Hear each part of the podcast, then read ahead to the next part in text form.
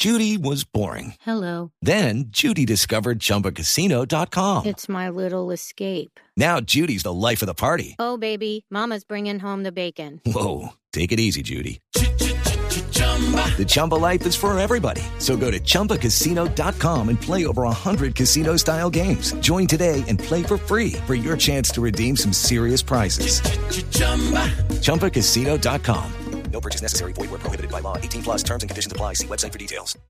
La USPEC, la Unidad de Servicios Penitenciarios y Carcelarios de Colombia, acaba de liquidar finalmente el contrato para construir una cárcel, era la de Bellavista, porque en ese contrato apareció Jorge Molina, a su vez representante legal del consorcio Centros Poblados. Coletazo del escándalo que tumbó a la ministra de Comunicaciones, prefieren curarse en salud y tumbar también este contrato. Doctor Andrés Díaz de la USPEC, buenos días. Buenos días, un saludo muy especial a todos en la mesa de trabajo y a la audiencia. Este contrato técnicamente lo liquidaron, lo caducaron, ¿qué hicieron ustedes? El contrato fue liquidado, no se pagó ningún recurso de la entidad en la ejecución del mismo y pues ya empezaremos las acciones para nuevamente asignar los recursos y celebrar un contrato nuevo para realizar este proyecto del pabellón en, el, en Bellavista, en el departamento de Antioquia. Sí, hablemos un poquito. ¿Para qué era el contrato originalmente y por qué habían escogido a esta empresa, doctor Díaz? Eh, el contrato se dio después de un proceso de licitación pública eh, para construir un pabellón en el... Se perdió la comunicación, Néstor, con el doctor Díaz de la USPEC. Dicen, y eso es algo importante, que no hubo anticipo. No hubo anticipo en este contrato. A diferencia del contrato de centros A poblados. diferencia del contrato de centros poblados, en donde sí hay 70 mil millones de pesos todavía allí en entredicho. Pero esto además es importante porque aparece el nombre de Jorge Molina García Mallorca, que es el testigo principal de la fiscalía hoy contra Emilio Tapia. Molina García Mallorca está libre, Néstor. Molina libre y cantando Libre y y Emilio cantando, Tapia. pero, pero está involucrado también en irregularidades Sí, serias. Tiene dos particularidades. El Banco Itaú, eh, pólizas o garantías falsas, y este es un contrato, usted preguntaba, es por 16 mil millones de pesos. Doctor eh, Díaz, ¿me escucha? Eh, sí, señor. Sí, gracias. Le preguntaba, ¿este contrato era para construir qué en esa cárcel de Bellavista, en Antioquia? ¿Cuánto Eh, valía y por qué habían contratado a esta firma del señor Molina, de los, de los centros poblados? Es un contrato para construir un pabellón con una capacidad cercana a 500 privados de la libertad, un valor superior cercano a los 16 mil millones de pesos, y el proceso se adjudicó después de un, el contrato se adjudicó después de un proceso de licitación pública eh, que se dio en la entidad el- a finales del año anterior. With the Lucky Land slots, you can get lucky just about anywhere. This is your captain speaking. Uh, we've got clear runway and the weather's fine, but we're just going to circle up here a while and uh, get lucky. No, no, nothing like that. It's just these cash prizes add up quick. So I suggest you sit back, keep your tray table upright, and start getting lucky. Play for free at LuckyLandSlots.com. Are you feeling lucky? No purchase necessary. Void where prohibited by law. 18 plus terms and conditions apply. See website for details. ¿Fue una licitación, doctor Díaz? Sí, señor, una licitación, una licitación pública. ¿Quién diseñó los pliegos de la licitación?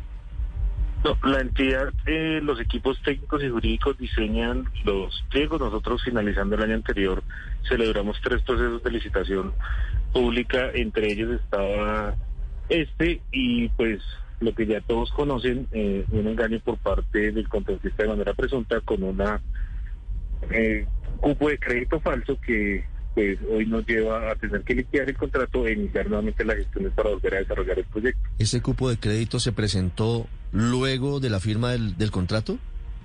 No, el cupo de crédito era una condición dentro del proceso de selección del contratista. Después de la celebración del contrato se presentaron pues las garantías correspondientes, digamos las pólizas. Estas sí fueron veraces, pero al haber un documento que presuntamente es falso, pues el contrato pierde su validez y lo Claro. mejor es lograr su liquidación. Claro, pero, pero fíjese, doctor Díaz, que estamos en el mismo escenario de centros poblados en un punto. Y es que no se hizo la verificación de la veracidad de, de ese cupo de, de crédito que supuestamente era cierto, pero que era falso. ¿A quién le correspondía certificar si ese cupo que presentaron estos señores era real o no era real? Eh, Lo primero es efectivamente decir que hay un modo- una situación similar a la que ya el país conoce, donde lo principal es un contratista que presuntamente estaba engañando al Estado a través de presentar documentos falsos. Eh, los procesos licitatorios tienen un sinnúmero de documentos, unos documentos por ley deben ser consultados, los otros que son bastantes, sin duda siempre se revisan bajo el principio de la buena fe y la veracidad de un proceso de elección. No, bueno, donde pero, pero, pero que esos, los están eh, esos- diciendo las cosas eh, ciertas. principios, cuando hablamos de estas empresas, de estos consorcios, doctor eh, Díaz, pues usted entenderá que son cuestionables. ¿Cuándo adjudicaron este contrato? Este del que estamos hablando con el señor Molina. En diciembre, y pues realmente a mí cuestionar a todo el sector privado que participa en los procesos de licitación pública, sí, yo creo No, no, que no, no. me corresponde. No le estoy Eh, sugiriendo que cuestione a todo el sector privado. Estoy diciéndole, ¿en este ustedes sospechan de corrupción? Eh, hoy en día, el precisamente por eso lo liquidamos, porque el documento que nos presentaron como cupo de crédito eh, se presume que es falso y le pediremos, por supuesto, también en la liquidación, Ok. es importante mencionarlo, a la Fiscalía que haga las investigaciones con relación a esta falsedad que pudo haberse presentado con este contratista. Y si es falso y algún funcionario de su despacho, doctor Díaz, lo aceptó, lo recibió, ¿es posible o será demasiada suspicacia que haya unos funcionarios corruptos socios igual que lo hubo en el contrato del Ministerio de Comunicaciones?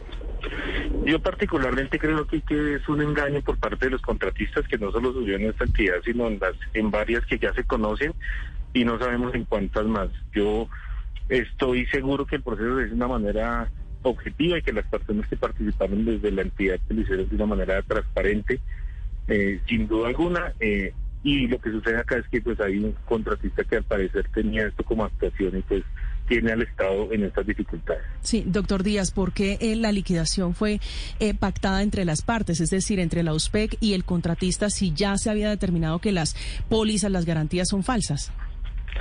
digamos, había dos posibilidades. Una era una liquidación unilateral ante la cual podía haber unos eh, recursos por parte del contratista y esta de hacerla de manera concertada, la cual se hace efectiva desde ya. Para nosotros es muy importante poder liberar los recursos que nos permita volver a ejecutar el, proceso. Nosotros como entidad recibimos dos propuestas por parte del apoderado del contratista, una ceder el contrato ante la cual fuimos categóricos en decir que no y la otra la, la, la, la liquidación bilateral. En esta segunda eh, lo hicimos, pero con tres principios. El primero, eh, ningún desembolso de recurso.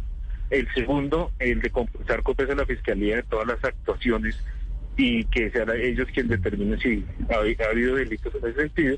Y el tercero, en caso que haya habido algún delito, que la entidad se declare como víctima para que se le resarza pues el daño que, que se generó por esta este posible delito en caso que los documentos sean falsos. Doctor Díaz, ¿dentro de la baraja de opciones no contemplaron la posibilidad de caducar el contrato? Eh, en las circunstancias diferentes fue, pues, digamos, la primera opción que uno hubiera podido pedir y que yo le pedía al equipo jurídico, pero la caducidad se da cuando hay un incumplimiento del contrato, como sucedió en el caso de Centros Poblados, donde la garantía bancaria era un requisito de ejecución, como el documento era falso, pues no se pudo ejecutar en el contrato. En Pero este la caso, corrupción, no. pero la corrupción no es una causal de caducidad. No, no, digamos, eh, hubiera sido lo que uno considerara, pero pues hay marco normativo sobre el cual desafortunadamente en este caso pues nos toca actuar. Entonces, como esto derivaba del proceso de licitación, el mecanismo era la liquidación del, del contrato. Doctor Díaz, gracias por la explicación. Muchas gracias a ustedes, que tengan Déjeme, déjeme antes de que se vaya, ¿hay alguna huella, algún rastro de Emilio Tapia en este contrato?